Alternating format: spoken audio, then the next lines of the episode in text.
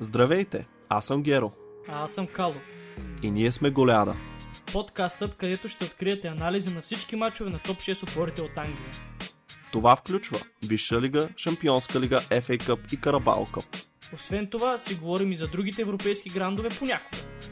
както и за национални отбори. Дори и за FIFA.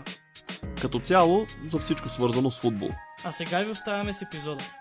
Приятно слушане. Какво става футболни запалянковци? Аз съм Геро, с мен е Кало и това е нашия подкаст Голяда, където в рамките на следващия един астрономически час ще си говорим за всичко най-интересно, което се случи на отборите от топ 6 в Англия, както в лигата, така и в Шампионската лига. Колега, как си? Добре ли си? Всичко наред ли е? Всичко не, между другото. Не, не, не. Не. Що? Какво става? Ще стигнем до Кажи си. А, да почваме. Добре. А, да почваме. Но преди да започнем, не забравяйте да чекнете сайта на Футбол Бро. Той предлага много интересни неща, свързани с футбол, като резултати, статистики, интересни факти. Всичко е там. Вижте ги. И така, започваме с Висшата лига по хронологичен ред, което значи Лестър срещу Ман Сити. Първият матч по програма. Мисля, че това, ако не се лъжа, може би е първата среща, която Холанд пропуска и съответно се отрази на резултата. Сити спечелиха само с 0 на 1. Но пък какъв гол, какъв гол на Деброй, не ти видя ли колега? Един пряк свободен Видях, удар, да, да. перфектно позициониран. То, Феноменално някой- просто в ъгъла. Да, ако някой можеше да им изкове победата, то това беше Дебройне в такъв труден матч. Защото Лестър наистина Не бяха спасяем. с... Да, Лестър бяха с изключително така а, стабилен лоу блок, което а, този нови им защитник, който отскоро играе, забравя му името, не знам ти можеш да се сетиш. Един кадров, е. да, изгради много добро партньорство с Суюнчо и като цяло постабилизира малко а, отбраната на Лестър в последните матчове. А, и резултатите го показват. Сега срещу Сити, нали, да допуснеш един гол, може би този сезон е постижение, ако само с това се разминеш. Така че можем да кажем, че в Лестър има някакъв, някакво подобрение. А пък за Сити след матч се, че писаха неща, едва ли не, че Алварес е бил трансфер без смисъл. Че... Те колко платиха за него, помниш ли? Не беше кой знае Защото четах не някакви неща, но... overpay, нали са за него, не знам, аз бях някакъв чакай Абе, какво? Момчето са- е новия. Габриел Жезус.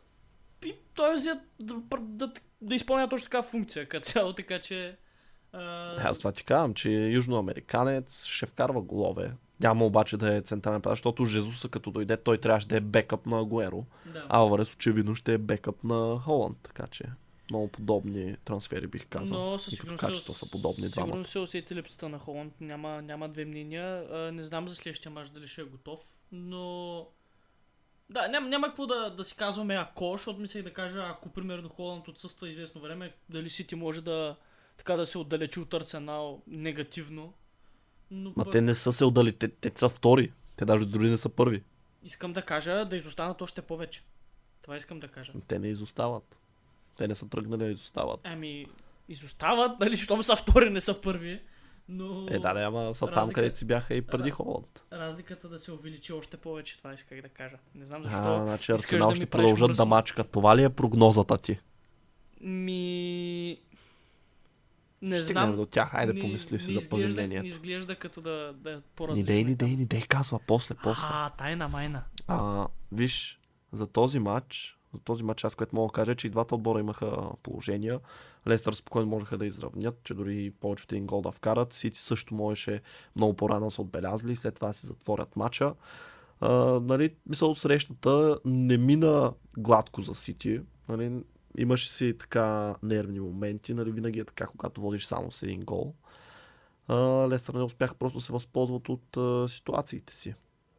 Така че, може би, ако Холанд беше на терена, нали, може би по-рано ще да се реши този матч, защото той общо взето не пропуска да се разпише през тази кампания. Но въпреки това си ти доказаха, горе-долу, не беше най-убедителната победа, най-убедително представяне, но доказаха, че и без него могат криво-ляво да се справят и продължават така да са единствен отбор, който е близо до Арсенал. Защото, между другото, а, в момента Сити Арсенал с по 12 мача и ако теоретично Арсенал спечелят мача в запас, който имат сравнение с следващите отбори, а, те ще са на 8 точки от третия Тотнам в момента. което нали, не е малко. А Сити само на две точки от тях. Така че лека по лека ще видим, рано е се каже още, но тези два отбора започват така. Още не са отворени, но може да отворят едно разстояние между останалите. Въпреки че аз мисля, че няма да са само те двата в борбата за титлата. Има още много време и други отбори ще се включат. Просто не виждам как нали, ще продължат с това темпо и двата отбора, особено сега световното, като наруши програмата на клубния футбол, когато се стигне до решителните сблъци в Шампионска лига или Европа за Арсенал. А, но да, нека да преминаваме нататък. Няма кой знае какво повече кажем за този матч, защото все пак ни чака и кръг от Шампионската лига и трябва да сме малко по-обрани. Следващата среща, Борнемут срещу Тотнам, един страхотен обрат, след като Кийфър Мур, нямам, че му казвам правилно първото име, от Борнемут изведе черешките с 2 на 0 гол в през първото по време след това, как се казва, от съблекалнята през второто. Но Тотнам показаха дух, показаха характер, показаха, че не се отказват и в крайна сметка успяха да се добрат в продължението късно-късно до победата. Конте... Борнемут пък е показаха... Typical Конте спирит. Защото реално те Тотнам играха много зле, ако трябва да съм честен. И общо взето... Чак един- пък много зле, не бих казал много Да, бе, зле, че Аз гледах някаква част от мача и ще кажа така. 95% от всичките положения, които имаха, бяха головете им, като два от тях бяха под корнер, както се забеляза.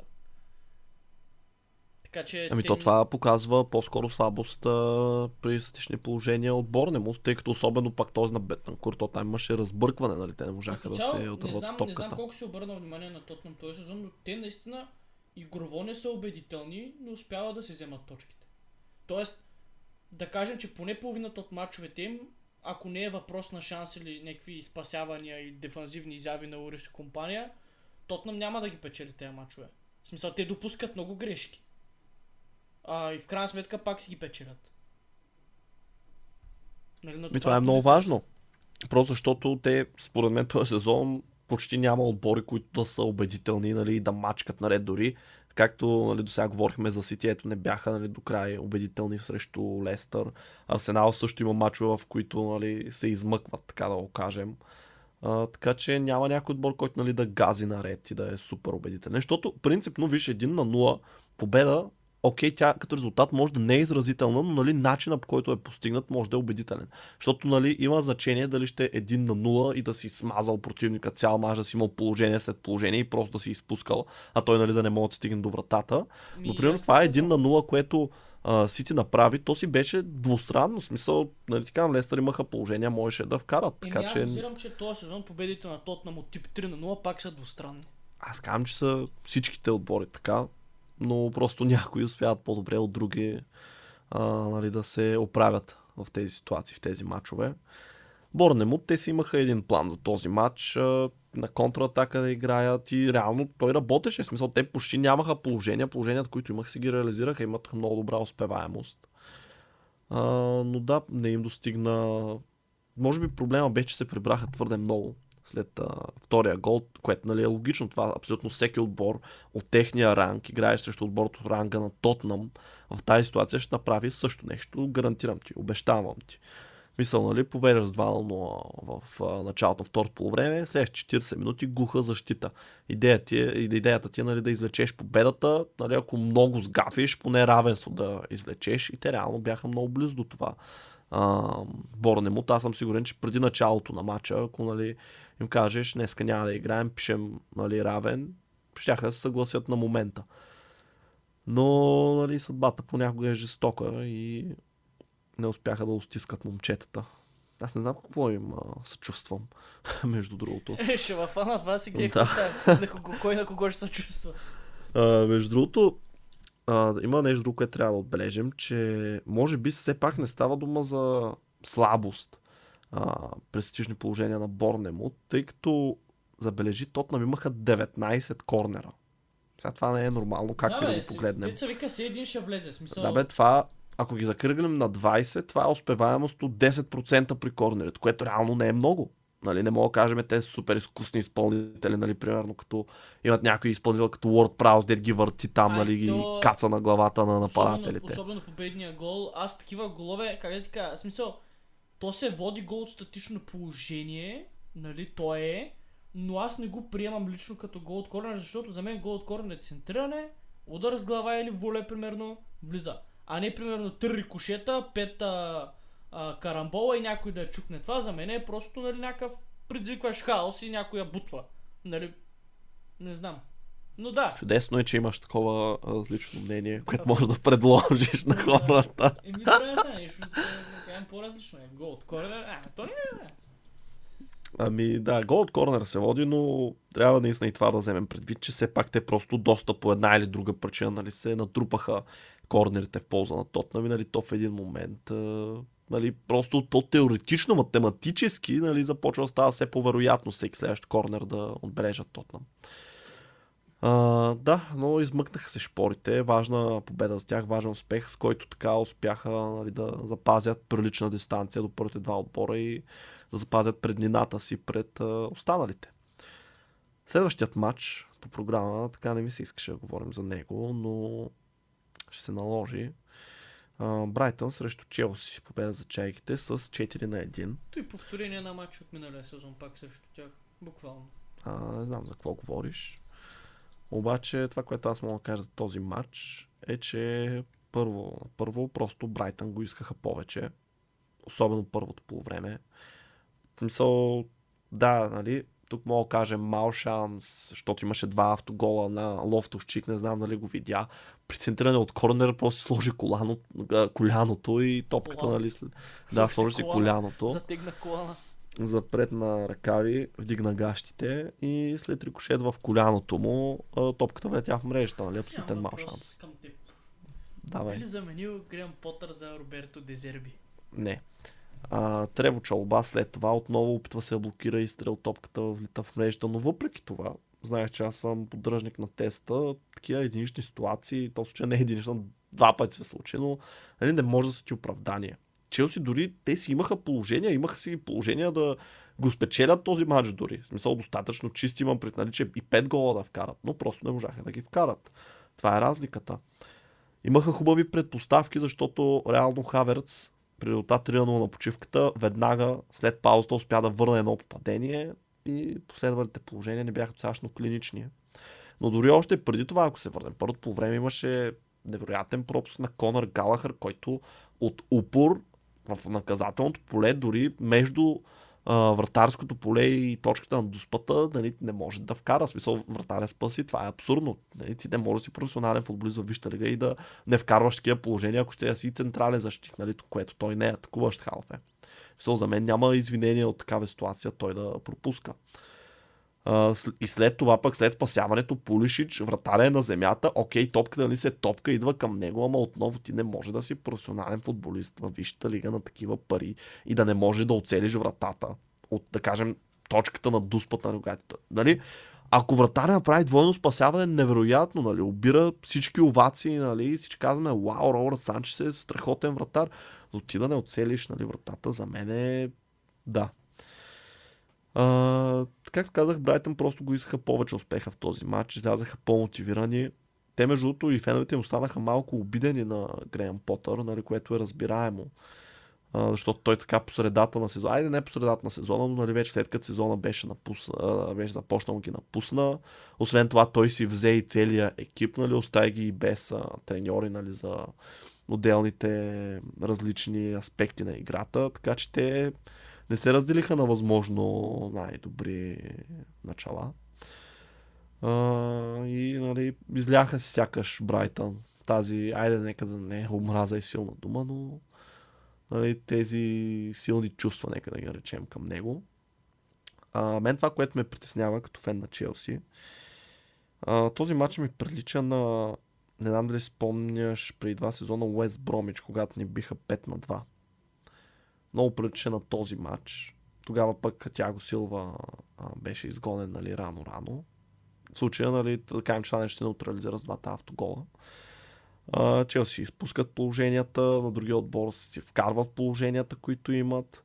Въпреки, че те Брайтън можеше и повече да вкарат. Те си имаха доста положения, но една лабилност в защита и това, което е много притеснително за мен, Челси в този матч, все едно ролите се размениха. Разбираш ли? Това, което очаквахме да видим от Челси, го видяхме от Брайтън, а това, което нали, си представяхме преди мача, че ще е Брайтън, всъщност тази роля влязаха Челси. И не знам, мен това много ме притеснява, понеже нали, когато отборът ти е в позиция, дали ще няма значение кой отбор от топ 6, нали, ти имаш очаквания към него. И когато влезеш в а, матч срещу отбор като Брайтън, нали, окей, Брайтън не са за подценяване. И то като гости на Амекс, нали, не мога да кажа всичко останало, освен победа, нали, ще е разочароващо. Има обстоятелства и така нататък. Но просто начина на игра, поведението на играчите, нали, начинът по който стоят на терена е много притеснителен, защото те биват надиграни. Биват надиграни категорично нали, в един момент. А, така че мен това е което ме притеснява, защото ако този резултат нали, беше случил след, а, не знам, въпреки че много е трудно, много е трудно с тези два автогола, но те дори да ги нямаше автоголите, братен си имаха положения, нали. Както и да е, спирам с спекулациите. А, кажи ти нещо за матча, ако имаш наблюдения. Според теб, а, за матча мога да кажа за Брайтън нещо, което ми прави впечатление за тях този сезон. А, нали, миналия също имаше така много позитиви, но този сезон се затвърди. Още преди Грен Потър да напусне, така че не мисля, че новия треньор нали, е изцяло причината за това. Брайтън, дори когато играе срещу отбори от горната половина, от голямата шестица, така, така наречените отбори, те излизат да се надиграват. Те за да си играят футбола и за да си приложат философията. Това никой друг отбор не го прави, нали? Как да ти го обясня? Разбираш, ма предполагам, но те са много упорити в това да играят по начина по който трябва, нали, по който искат и така нататък. Не знам дали се замислял колко рядко е отбор, който нали, по принцип не се намира близо до върха, да има самочувствието да го направи това. Брайтън играе с уникално самочувствие. А между другото, голяма част от изпълнителите в този отбор са от времена, когато Брайтън не беше това, което е в момента. Не, че в момента е нещо crazy wow, но сигурно в момента изглежда много добре като отбор, много добре са комплектовани, много добре играят като екип. И аз лично, това ми е един от най-приятните отбори за гледане този сезон. Казах ти го още първите кръгове, когато направиха победа мисля срещу Юнайтед. но наистина е вала за това, че просто толкова упорито си държат на философията и не се притесняват от това да я прилагат срещу големите отбори. Направиха го срещу нас, срещу вас, срещу Юнайтед. Това са три примера. Това са три от най-големите отбори в света и ти да излезеш да се надиграваш с тях с, ясната, нали, с ясното съзнание, че принцип ти не си по-добри отбор. Нали, адмирации. Абе, според мен трябва и да си вярваш. Смисъл, ти не можеш да излезеш. Това е, това е до самочувствие. Това самочувствие ти... от някъде е дошло. Ти може да знаеш, нали, че чисто като качества, като единици, нали, те превъзхожда, но ти трябва да излезеш с мотивацията днес, нали, ние ще бъдем по-добре отбор на терена. Иначе няма да се получи. По-скоро цялото нещо идва от там, че стила, който Брайтън практикува, тези, които го прилагат, бора играчи, треньори, екип, те за да са с такова самочувствие, те явно са сигурни, че този стил винаги ще е отговора на това, което им се предлага от среща. Или... Ами то си е до идентичност на отбора и принципно това малките отбори не го правят конкретно срещу големите отбори, точно защото а, нали, те следва да бъдат а, пътя на лойката нали, не навежда мисълта, че ще бъдат надиграни, само че Брайтън доказва, че а, нали, това не винаги е така. И Брайтън... между другото, това е защото Брайтън са отбор, който бива а, управлява много добре. Аз за Роберто Дезерби мога да ти гарантирам, че той не е бил избран ей така. В смисъл, нали, о, Потър, нали, напуска, давай да видим кой може да вземем него място. Аз съм, нали, не мога да цитирам конкретно източник и така нататък, но съм сигурен, познавайки начина по който Брайтън е ръководен като клуб, че този треньор е скаутван известно време. Може би дори една година преди това да се случи. Просто защото ти много добре знаеш, че интересът към Греъм Потър той не беше от вчера, когато Челси го взеха. Говориш се нали, отдавна за работа му в Брайтън, как а, има голяма вероятност следващия му отбор да е от голямата шестица или ако не от голяма шестица, нали, да е някой, който е близо до тях. Така че Брайтън бяха наясно според мен, че един ден, нали, особено като виждат, че се подобряват и нали, резултатите отбора върви нагоре, те бяха напълно наясно, че ще дойде ден, в който Греъм Потър ще бъде изкушен от по-голям отбор и той най-вероятно ще приеме тази оферта. И според мен те бяха започнали отдавна да се подготвят за този ден и Роберто Дезерби съвсем не е нали, някой случайно взете така да закърпи положението, а според мен доста време са го проучвали. Като треньор, като профил. За Брайтън нещо по-така субективно от моя страна. А, според мен, Брайтън, нали, може би може да се сравнява с Арсенал сезон, имат най-добрия build-up play в Висшата лига тази година. И изнася топката най-ефективно. И ми напомня много на начина по който Арсенал играеше при Венгер, особено последните години. Когато той нали, практикуваше нещо средно между, Охо, Арсен Франсето ли е? между, нещо средно между тики-така и... Как се усмихна. да. Но да, това искам да кажа, може да минаваме нататък. Чакай да, аз исках само да кажа нещо за а, последно, за Греъм Потър. За теб нямам какво да кажа в момента точно. Как па си нямаш? Един път кажи, бе. Ще кажа, бе, ще дойде ще кажа. Майко ще кажеш. А, за Греъм Потър, единството, което мога да кажа е, че не знам, аз лично, помниш ли, че ти казах, а, че когато нали, Тухел беше уволнен, че може би това е треньора, който най-много исках нали, да дойде. В смисъл, ако трябваше да избера някой, това ще е човек, който да избера. Но въпреки това все още не съм убеден, защото Челси това, което тази загуба, която ми се случи, тя си идваше. Това не е нещо, поне нали, за мен, като човек, който гледа всеки матч, това не е нещо не, супер изненадващо, шокиращо да ме изненада. Челси всеки матч от край време си имаше проблеми с защитата и много често Кепа нали, ги вадеше положенията. Или просто им се разминаваше. Дали ще е заради пропуск, дали ще е заради късмет, поради други фактори. Но си има едни проблеми, които така си бяха от а, края на престоя на Тухел и за момента нали, Потър а, не ги е оправил. Сега, нали, със сигурност не казвам, не е той човека, дай следващия се маха, нали, не го искам. Но просто казвам, че и това до голяма степен се дължи, нали, понеже още ме боли за Тухел. А, просто Потър според мен има какво да доказва на този етап. Разбираш, все още не мога да кажа това е човек, нали, който ще издигне Челси на следващото ниво. Нали, давам му време. Това искам да кажа, че все още има какво да, нали, да докаже, но естествено това не става от днес за утре. Просто се надявам възможно най-скоро да се случи. А, следваща среща, тук малко повече се позабавихме, но мисля, че го оправдава факта, че беше може би най-шокиращия резултат този уикенд. А, следващата среща е твоя кошмар, колега. Загубата на Ливърпул от Лидс с 1 на 2. Подавам ти микрофона Аз, аз и тука, соло. Тук ще те помоля, предполагам, защото колкото разбрах, ти си гледал мача. Аз ако тръгна да прикарам, ще стане много хаотично. А да те спирам, няма да има много връзка, връзка с мача. Не, да нещата, те държа които, в релси. Нещата, които ти искаш да чуеш от един фен на Ливърпул, ако мисли ти да питаш, ако има такива, ако не вече.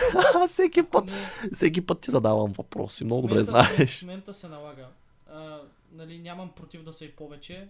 Мога да говоря за много неща и вече процес на едно отговор, ако се сетя за нещо, което си Абе, струва да бъде засегнато. Ще, ще Признай си, признай, че ти харесват моите интервюта. Добре. Добре. М- нека, виж сега, трябва, как, преди съм задал каквито и да е въпроси, трябва да кажем нали, за матча да минем през положенията, просто защото нали, може да има хора, които не са го гледали. В крайна сметка нали, ние това правим, обсъждаме Така, срещите. Лийдс- Лийдс Така че тръгвай през головете Лийдс имаха най-чисто. по-чисти положения, Ливърпул имаше точно две чисти положения, които бяха за мен задължително да бъдат вкарани. Но... Аз поне на Дарвин се сещам две, между другото. Да, да, то това е, то друго няма. А Фирмино? И Главичката, той имаш положения. аз стои не го боря много за чисто дета знам. То...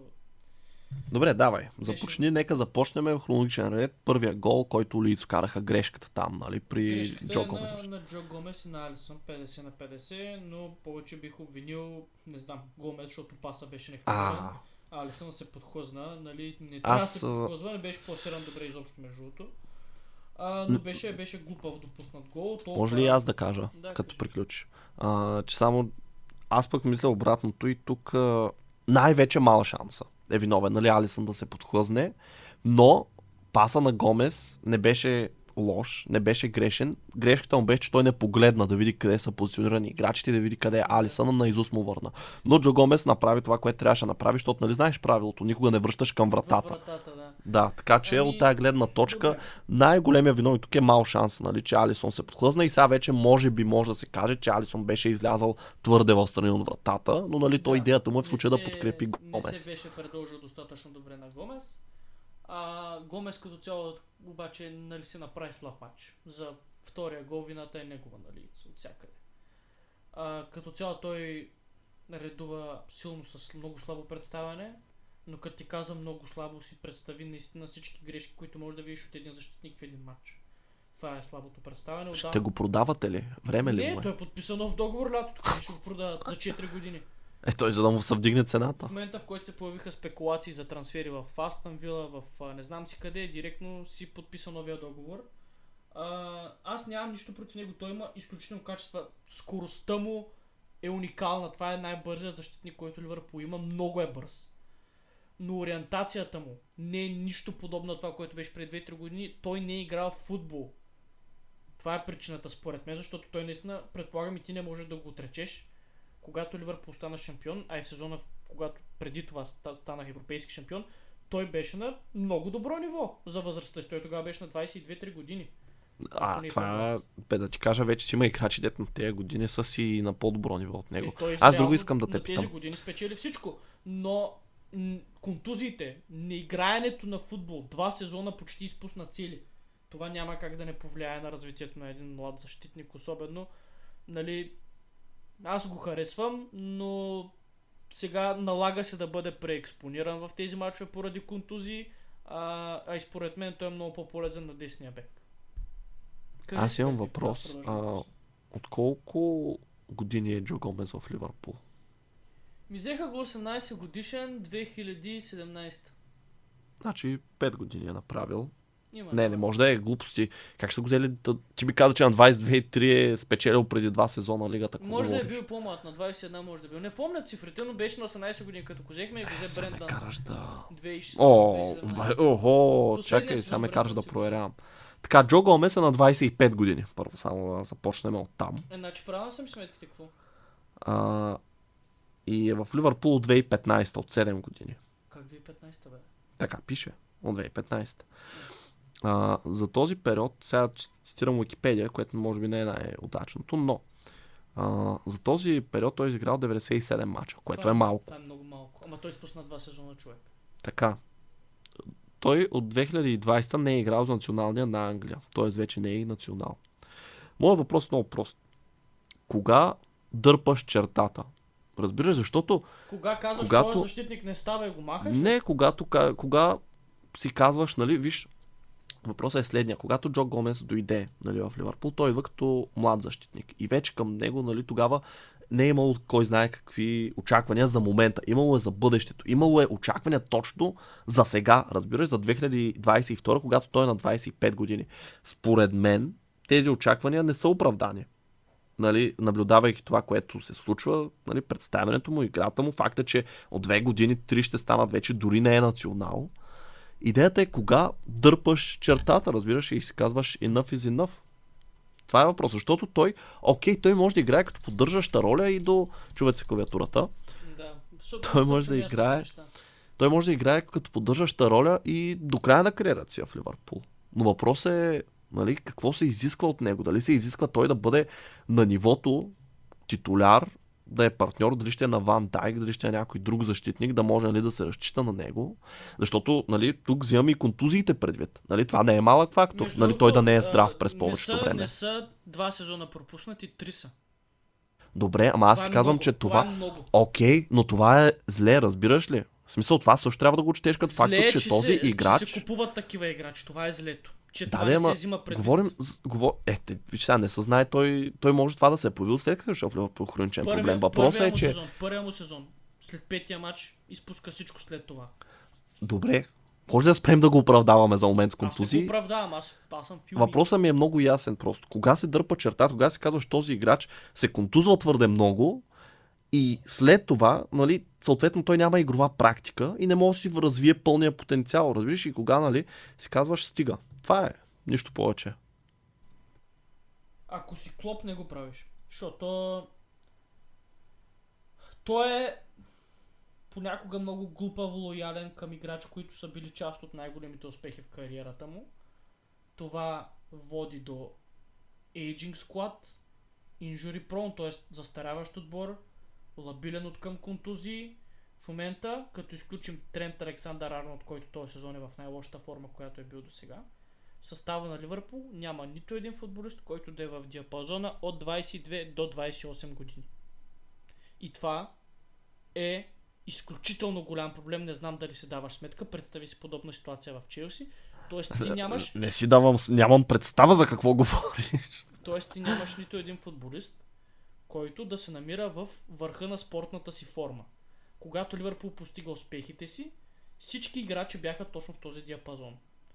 И стила на Коп изисква изключително много енергия. Този сезон те, играчите, нямат крака.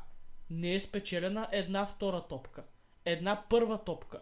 Всеки матч биват надбягвани с над 10 км срещу Лиц. Това се случи отново 11 км те надбягва Лиц с 8 поредни мача без победа или 8 поредни загуби ще излъжа дори. И, и, и ти продължаваш да даваш нови договори на хора като Хендерсън, като Милнер, като Адриан. Братле, защо го правиш? Дай на един, двама, трима, които е, чакай са ключовите. Адриан, Адриан е окей, okay, само да кажем. Адриан е окей, okay, защото добре. е бекъп вратар, нали, идеята не е да замени... вратар. Адриан е четвърти вратар. А, Клоп го държи, защото е спасил две шибани дуспи. А, е... внимавай с езика language. Да, language. Добре. Това е всичко. Просто добре. е бил там, бил е част от атмосферата и Клоп това го цени. Това беше причината, виж, как да ти кажа, и между другото, когато това нещо не се поправи от треньора, който в момента е, а, така да кажа, шефа, то остава проблем за много дълго време. Виж, Борусия не могат да направят нищо. След като бяха така припомпани, балона се помпа, помпа, помпа, спука се изведнъж и оттам нататъка само проблясъци и нищо постоянно. След нали, две поредни титли в Германия, финал на Шампионска лига и така нататък с Клоп. Оттам нататък, след като това нещо се изми, отбора е далеч от върха на футбола. Добре, остави, остави Борусия. Нека сега, докато сме на темата Клоп, а, понеже така и не ми отговори, в Twitter днес ти пратих едно изказване на Клоп, ще го прочета, нали, ще го цитирам и след това ти кажи какво мислиш. А, той казва нали, на пресконференцията днес, преди мачовете в Шампионската лига. А, съденето и по-скоро оценяването на резултатите на този отбор нали, ще се случи в края на сезона. Ние си вършим работа публично. Не знам какво общо имат двете, но окей. Okay. ние сме всички а, нали, пред очите на хората, за да бъдем съдени. Менеджер, играчи и така нататък. Но аз не мисля за това.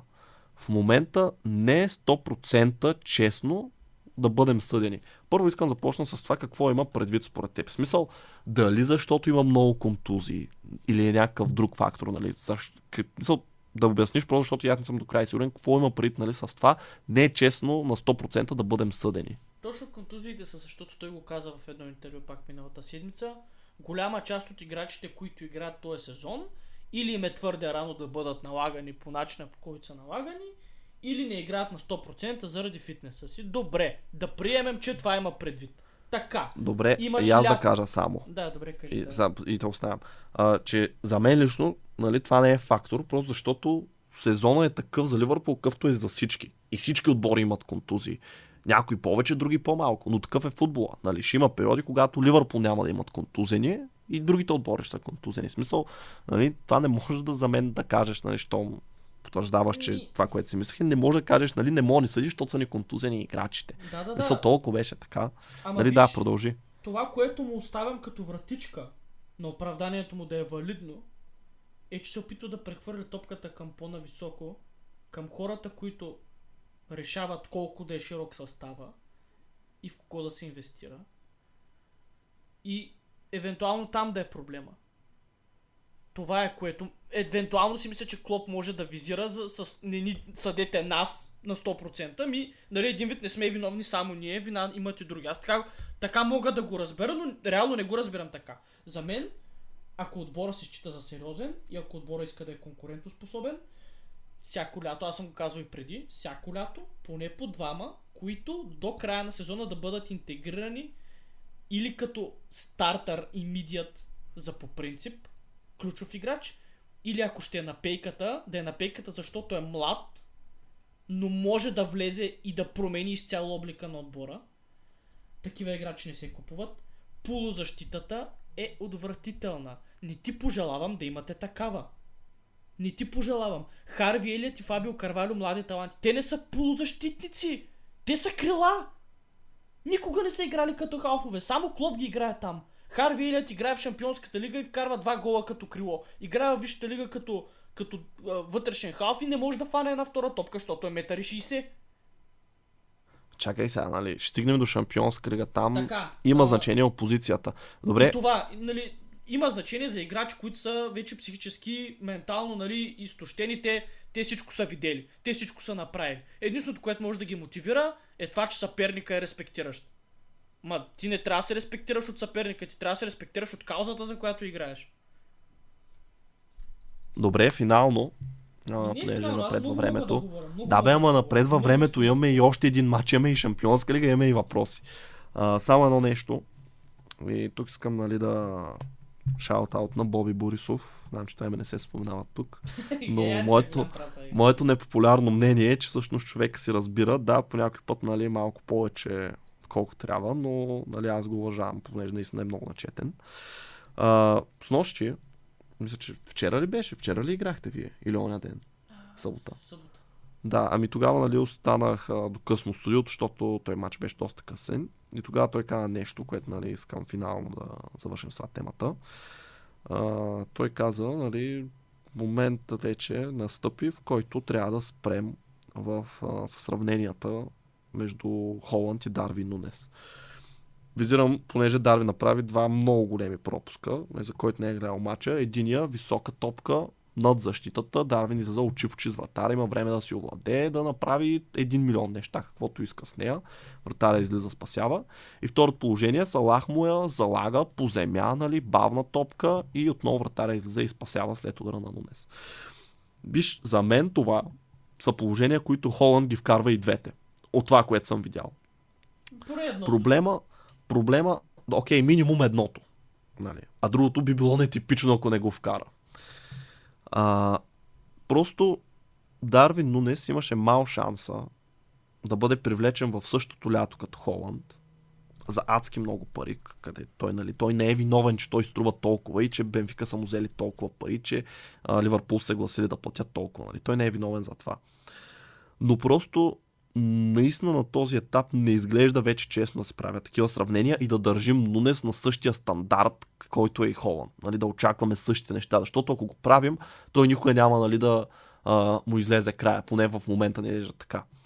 Защото в момента ситуацията е такава, че Холанд изглежда като човек, който в най-добрите сезони може да прави неща, които правиха Меси и Роналдо. Да вкарва по 40-50 гола в първенството. Айде, 50 чак няма, по 40 гола в първенството на сезон. Докато Нунес изглежда като човек, понеже излиза на добри ситуации, нали, опасен е, изглежда като човек, който в най-добрите сезони може да вкара по 20 гола, 20 нали, може би малко отгоре на сезон. А, ние не знаем дали изобщо Нунес някога ще стигне това ниво, което Халанд показва в момента, нали, понеже в момента се вижда бездната между тях, бих казал, нали, този матч я затвърди. Бездна от 15 гола като цяло. Да, нали, затова да просто... нещо само набързо, Да, не- само това иска да кажа, че мисля, че е време нали, да спрем сравненията между двамата, защото не правим услуга на Нунес по този начин. Тези, а, предпо- предполагам всеки уважаващ себе си футболен фен, който следи спорта, никога не ги е сравнявал сериозно. А, включително аз. Напротив, напротив, не, не, не. Това, виж, аз ти обясних защо. Просто едно и също лято идват нападатели в двата най-добри отбора в Добре, Англия ти за много пари. сравнявал ли- Естествено беше. Сравнявал ли си ги? Как да ги сравнявам? Бате, това, което сме водили ние с тебе като разговор, не знам дали в подкаста или иначе. Точно А, в нали, аз ти обясних. Казал, съм казал какви очаквания имам от Дарвин Нунес като статистика за края на сезона и головете не надвишаваха 12. Аз не натам ги, аз не ги сравнявах смисъл, просто защото за мен Нунес няма бекграунда, който Халанд има, нали, като история, Така като е. вкарани голове, Така като ниво, нали, и така нататък. Но Нунес- идеята е, че те бяха Нунес- сравнявани, нали, обясних просто факторите, заради Сега които се ще, случи ще дам това. ясна представа на хората какво да мислят за Дарвин Нунес. Нунес Кажи им на хората какво да може, мислят. може, да- може да има физическия профил, под- дали, а, така, който наподобява този на Холанд, но функциите, които Нунес ще изпълнява в Ливърпул и начинът по който той ще бъде използван и силните му страни са тези, които има и Диого Жота. Защото Нунес играе на крилото, между другото повече отколкото в центъра на атаката, както прави Жота. Нунес играе сравнително добре с глава и Нунес е бърз. Това е Диого Жота, но по, а, как да кажа, версия, която е закусвала повече. Така ще ви го обясня, така го приемайте. Сравнявайте Нунес с Жота. Защото Жота, знаете какви цифри прави, най-добрият му сезон беше миналия с 20 гола във всички турнири. Страхотно е. Много добър сезон за нападател. Нали? Но не го сравнявайте с Холанд, не го сравнявайте с Роналдо, не го сравнявайте с, а, с Мбапе. Окей, окей, приключваме, защото имаме два мача още. И сега ще трябва наистина много набързо да ги минем тях. Арсенал срещу Нотингам Форест. 5 на 0 победа за топчиите. Значи аз те питах, дали Арсенал ви засрямиха не пряко вас, просто защото Ливърпул миналата седмица паднаха от Нотингам Форест. Арсенал сега ги размазаха както си искат. Просто никакъв шанс нямаше е Форест разликата. нито за момент. От началото до е края. Кажи ми каква е разликата. Ами Арсенал, начинът по който напада като цяло и срещу Форест, понеже им се наложи да го правят срещу този техен лоу блок, е да насищат наказателното поле с нападател във всяка една зона. Не само нападател, играч във всяка една зона. И Арсенал има енергията, когато загуби топката след неуспешен опит за вкарване на гол от подобна ситуация, има енергията да си възстанови позицията, да си спечели топката или поне да си спечели време, за да се пренареди. Докато Ливърпул не може да си позволи да го направи това нещо, защото вече няма енергията, която Арсенал има в момента. Възраст и крака. Това е разликата. Арсенал може да си го позволи и Nottingham Forest е лесен отбор за побеждаване, ако си енергичен и бягаш. Арсенал този Ао, сезон голяма дума каза. Ами, надявам се, че си ме разбрал, мисля, че съм прав и това е причината. Добре, а, за самия матч да продължа. А, сега головете, нали, то, както казах, те така, както си почна, така се замина. Още в петта минута Габриел Мартинели откри резултата. А, след това, второто полувреме, много бързи голове. Общо взето в рамките на 8 минути Арсенал вкараха 3 гола, нали, което не само реши матча, ами направо нали, направи резултат така доста неприятен за Форест. Рис Нелсън блесна с два гола. Това е едно момче, което между другото много, от много време се говори за него в Арсенал. Сега обаче те първа нали, започва да показва потенциала си. Имаше много а, периоди под найем за него. А, но да, просто Арсенал а, показа как а, се играе срещу такъв а, тип отбори като Nottingham Forest, нали, където особено като Макин се очаква да биеш и то с резултат. Те направиха точно това. Сега не искам много да навлизам в темата за Томас Партей, защото той е един от хората, които вкара. Мисля, че съм казал какво мисля за него в пред- предишен епизод. А, нека кажем още няколко хубави думи поне за Арсенал, за да не сме толкова кратки. А, Арсенал, помниш преди време аз а, имах теорията, че те са на върха, просто защото си печелят мачовете, които трябва да спечелят. И те продължават да го правят това, нали? като изключваме в предния кръг едно подхлъзване срещу Саутхемптън. Нали, то сега няма как абсолютно всички мачове да печелиш. Но ето, Арсенал предния матч подхлъзнаха се, можеше това да ги а, нали, айде не съсипе, но да им повлияе психически, нищо подобно. Излизат следващата седмица два пъти по-нахъсани, нали, готови наистина да покажат, че това беше подхлъзване срещу Саутхемптън, а не спад във формата. И бих казал statement win срещу Nottingham Forest, отбор, който а, нали, предната седмица пък победи Ливърпул. А за самите Форест, какво може да кажем? Ми за тях тежко им този сезон. Не, че няма шансове да се спастят, но трудно ще е. Трудно ще е за тях. Аз си, още си мисля, че този етап изглежда сякаш ще изпаднат. И преминаваме към последния матч от седмицата. Ман Юнайтед срещу Уест Хем. Минимална победа за червените дяволи, но победа с гор на а, гол на Маркъс Рашфорд, който изглежда прероден от край време. Може би не точно от началото на сезона, но да кажем последния месец или два. Той всъщност дори стана играч на месеца във Висшата лига за октомври. А, за септември, не. Аз пък за октомври. А, така че доста сериозна форма, почти от началото на сезона за Маркъс Рашфорд. Показва А, така че е готов да обърне нова страница, въпреки че него винаги е малко нагоре надолу. В смисъл прави един добър сезон, прави един а, слаб. Предния беше слаб, сега следва да е добър. Но това беше матч, в който има шансове и за двата отбора, не особено чисти. Про Уест Хем най-опасните положения бяха изстрели от разстояние. И сега тук искам да си кажа непопулярното мнение, може би непопулярно, а, че, не че преди съм казвал, но мисля, че е време, а, Дехея просто прави трудните неща да изглеждат, т.е. лесните неща да изглеждат трудни. И това е причината да не бъде повикан в националния на Испания. Аз ти казах точно преди да започнем записа, а, там имаше един далечен изстрел, който той е на средна височина, което е перфектно за вратаря, защото нали, нито е високо, нито е ниско. Перфектно за една снимка и... да му направят как се мета. Да, и е, нали, дори не е в ъгъла на вратата да кажеш, нали, до градата влиза. И той се хвърля, прави спасяване и дало идват къпнали го, поздравяват, там се надъхват човек. Той е направил спасяване, Те, което не, не, не, абсолютно виж, всеки това вратар United- в Висшата лига се очаква да направи. Това, когато някой защитник изчисти топката в тъч, пак има такива фист бъмпове, чест Няма лошо. Няма лошо, това е Така се- спирит, хубаво е. така с- Да, то, това е разликата този сезон. Но идеята ми е, че много хора ще кажат Дехея ги спаси Юнайтед. Супер спасявания, нали, направи Денай на Уест Хем. Човек, Уест имаха половинчати положения до голяма степен. Никой, аз поне не си спомням в този матч, някой да е излязъл на чиста позиция от Уест Хем или да е успял да обстрелва поне от рамките на наказателното поле вратата.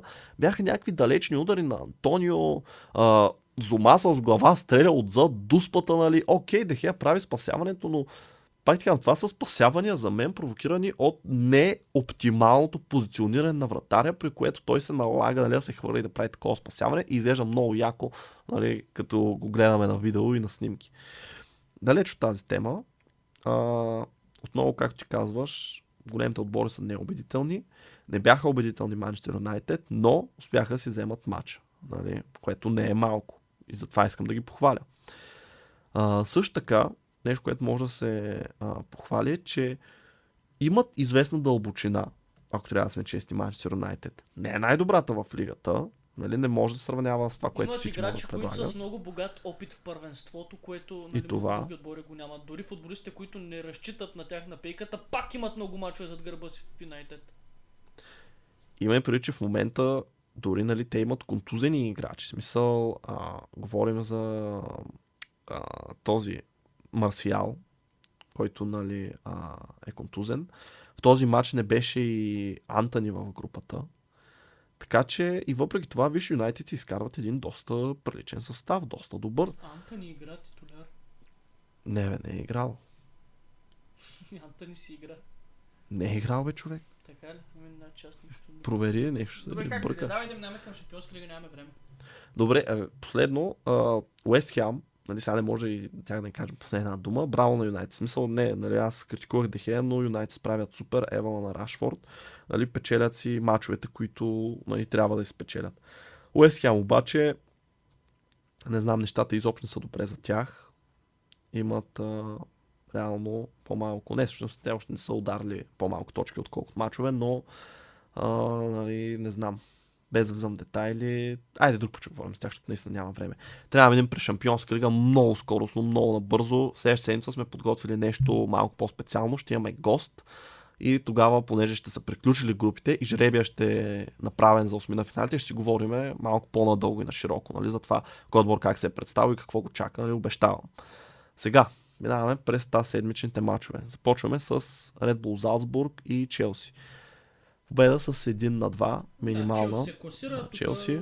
Да, като първи в групата, общо взето не беше а, възможно най-убедителният матч. Два много хубави гола на Матео Ковачич и Кай Хаверец за наказателното поле и двата и много наивно допуснат гол, който може да им коства много. Това с този матч. Севиля Копенхаген, а, победа с 3 на 0, убедителна, нали, не е нещо неочаквано. Копенхаген, те, горките имат две равенства и това е ме този сезон в а, Шампионската лига.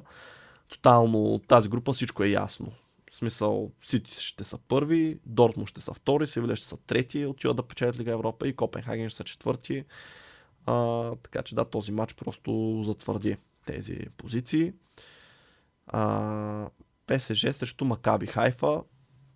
разгром, 7 Те на ще 2. изглеждат страшни година, това е което мога да кажа аз. Ами то да ти кажа, опозицията им, нали, Макаби Хайфа не беше да, най-добрата във Франция. Също, сега ще ги видим на осмина финал как ще се представят, но да, изглеждат доста добре. Меси започва лека по лека да открива най-добрата си форма, нали, нещо, което миналия сезон така и не успя да Меси направи. в Европа е футболист с най-много голови и асистенции избор. А, така, естествено, че ти я знаеш тази статистика, естествено, че си наясно. Така, Дортмунд срещу? Извинявам се. не, водица. А, Дортмунд срещу Ман Сити 0 на 0. Равенство, което така може би устрои и двата отбора, защото им гарантира продължаването напред. Нали, ако Дортмунд бях спечели, може последния кръг да се борят за първо място, но според мен и второто им е окей на тях. Динамо Загреб срещу Милан. Победа с 0 на 4 за Милан, Много, която много отново... за Милан. Да, която отново ме кара така да се питам как за Бога загубихме от Динамо Загреб. И то на този стадион, където те паднаха с 0 на 4. Сега аз няма да се очудя, ако пак се изложим срещу тях последния кръг, защото Челси, между другото, някак си имаха една точка след първите два мача и след това след, три точ... след следващите три има 10 и с гарантирано първо място в групата. Нали, това дори не искам да го тълкувам. А, но да, Динамо Загреб, въпреки тази загуба, все още има шанс да се класират в Лига Европа. Нали? Зависи как се стекат обстоятелствата последния кръг. Но им трябва със сигурност победа. Независимо какво правят Red Bull Залцбург, трябва им победа на Челси и Залцбург. Не мисля, че и те трябва да загубят. Не мисля, че равенство ще им е достатъчно. Така че малко вероятно е, най-вероятно, малко вероятно, най-вероятно. Бе, по-голям е шанса да си пътуват обратно за Харватия, Динамо Загреб и Залцбург да играят Лига Европа. Бенфика Ювентус. Може би един от най-изненадващите резултати, един най-зрелищите матчове през миналата седмица. 4 на 3 победа за Бенфика. И то в един момент резултата беше 4 на 1 за португалския отбор, но така в края два бързи гола върнах Ювенци, стана по-приличен а, като израз поне резултата, но въпреки това представянето на старата госпожа е кошмарно. Има 4 победи, от, от в 4 победи де да имаха. Има 4 загуби и една победа от петте си мача в Шампионската лига не този по сезон. разликата Само ги 3 спасява точки. само. Иначе щяха да са след Не са послед... не, то не се гледа гол в разлика. Бе ти остави в А, последния да, кръг. да. Те играят срещу Ювент, срещу ПСЖ. Не бе, не е пряк до бой. Ювент играе срещу ПСЖ последния кръг. Ти осъзнаваш ли, че има съвсем реален шанс да са дори последни в тази група. Да не Ако загубят нали, от ПСЖ, да, ама Каби примерно направят един хик с Бенфика и ще ги мине. Това ще е вече нали, съвсем резил, но според мен това може би няма да е кой знае колко тежък удар, колкото е този, че те няма да играят Чемпионска лига. Нали, отново, ние преди теб направихме прогнози, който не ги е гледал, може да отиде в YouTube канала на Голяда и да ги погледне. А, и нали, очаквахме Ювентус. Не беше лесна групата им, но все пак да се класират. А, те, нали, виж, дори матч преди края, те нямат математически шанси изобщо да се борят за подобно нещо. Даже трябва да се борят за класиране в Лига Европа. Селтик срещу Шахтьор Донецк. Един на един. Равенство.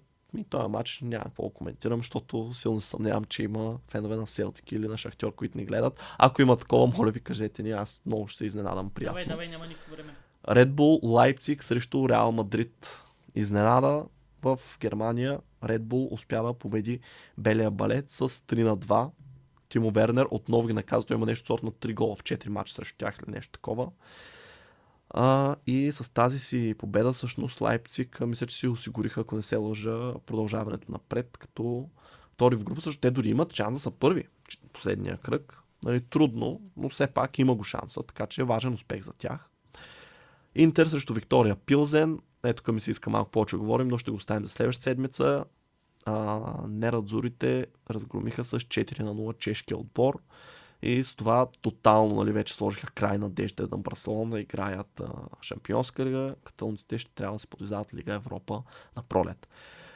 Клуб Брюш срещу Порто. Тук вече нещата си идват. а, да, на мястото. Брюш а, губят точки, нали, губят а, с разлика мачовете си. И въпреки това продължава да са първи.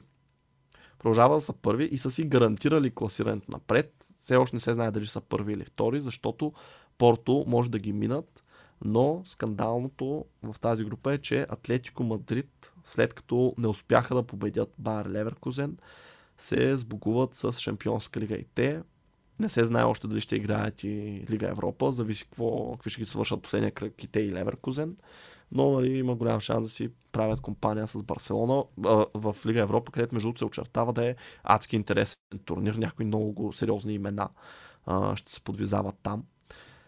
Айнтрахт Франкфурт срещу Марсилия. Победа за Айнтрахт Франкфурт. Марсилия не знам какво правят. Имаха две поредни загуби, след това две поредни победи. Сега отново загуба. Тази група ситуацията е следната. Тотнам 8 точки, Спортинг 7, Айнтрахт Франкфурт 7 и Марсилия 6. Тук всичко може да се случи да, абсолютно всичко може да се случи, всеки може да е на всяка позиция в края, това ще е нали, най-интересният ден. В смисъл всеки играе за всичко. Общо взето, никой не може да се отпусне. А, Барселона срещу Байерн, 0 на 3, победа за Байерн, едни така съкрушени, може би, Барселона. Видяхме, които а, нали, отчаяни от това как се разви кампания Чемпионска лига, просто, айде да не кажа, чак легнаха за Байерн, ама биха си както си трябва баварците но това не може да кажем, че е до край изненадващо. Може би изненадващо преди как се разви първата а, среща между двата отбора по-рано, но, нали, айде да не казвам силна дума, ще пропусна по адрес на Барселона. Тотнам Спортинг един на един, това е матча, който така завърза допълнително тази група, нали, която преди малко говорихме за нея. Ако тук Тотнам бяха спечелили, мисля, че те си гарантираха продължаването напред, само че Егона не успяха, и в крайна сметка ще трябва сега да се борят за продължаването си. И Наполи срещу Рейнджърс 3 на 0, победа за Наполи, там всичко е ясно вече. Наполи играят като фаворита в турнира. Да, те, те имат 5 мача, 5 победи, максимален брой точки. Мисля, че Ливърпул не могат да ги минат математически. Ако или? ги бием 4 на 0. Да, трудно. Имат 20 вкарани мача в тези 5 т.е. 20 карани гола в тези 5 мача. Това е средно по 4 гола на матч. И са допуснали 4, което пък е по-малко от един гол на матч. Така че Наполи играят наистина като най-големите фаворити в турнира. И с това приключваме а, сегмент, в който говорим шампионска. Както казах, слушайте ни следващата седмица, ще говорим по-нашироко с нашия специален гост, който все още няма да разкриваме. Сега минаваме към въпросите, които ни зададохте а, в Инстаграм. И може би ще имаме въпрос за един-два, само защото имаме 5 да, минути, като гледам време. Първи въпрос. Според вас на какво се дължи слабото представяне на Ван Дайк и Трент? Ти си. Ми... На общото представяне слабо на отбора, да, това, че а, тези, които са им покривали грешките до сега, а и визирам самия Ван Дайк, защото Трент не мога да го оправдава с това, че няма енергия или а, такова, просто няма кой да му покрие а, празната зона достатъчно енергийно и бързо нали, се експонират, а, експозират техните грешки, нали, стават много по-явни, стават много по-фатални и цялото нещо е комплексно, целият отбор е виновен за това, че тези двамата не изглеждат така както трябва. Нали, те, разбира се, са си виновни, но вината за всичко, което се случва в Ливърпул е обща. Ще отговаряш ли да дам нататък? Не, браво колега, Евалата много добре отговори. Давай поне още един въпрос да покрием. Така. Този въпрос е, избирам този на Руслан Драгоманов, защото е много добър въпрос. Ева Роска, благодаря за въпроса.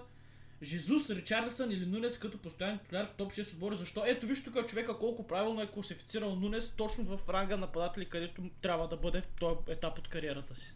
Освен това въпрос, между другото, наистина е много добър, защото е труден, понеже да. и тримата са изключително поливалентни в атака. Какво, в смисъл, тримата могат да играят. Какво търсиме въпроса? Сега Ричарлисън статистически най-слаб е от такива, но е най-опитен и знаем, че може да решава мачове.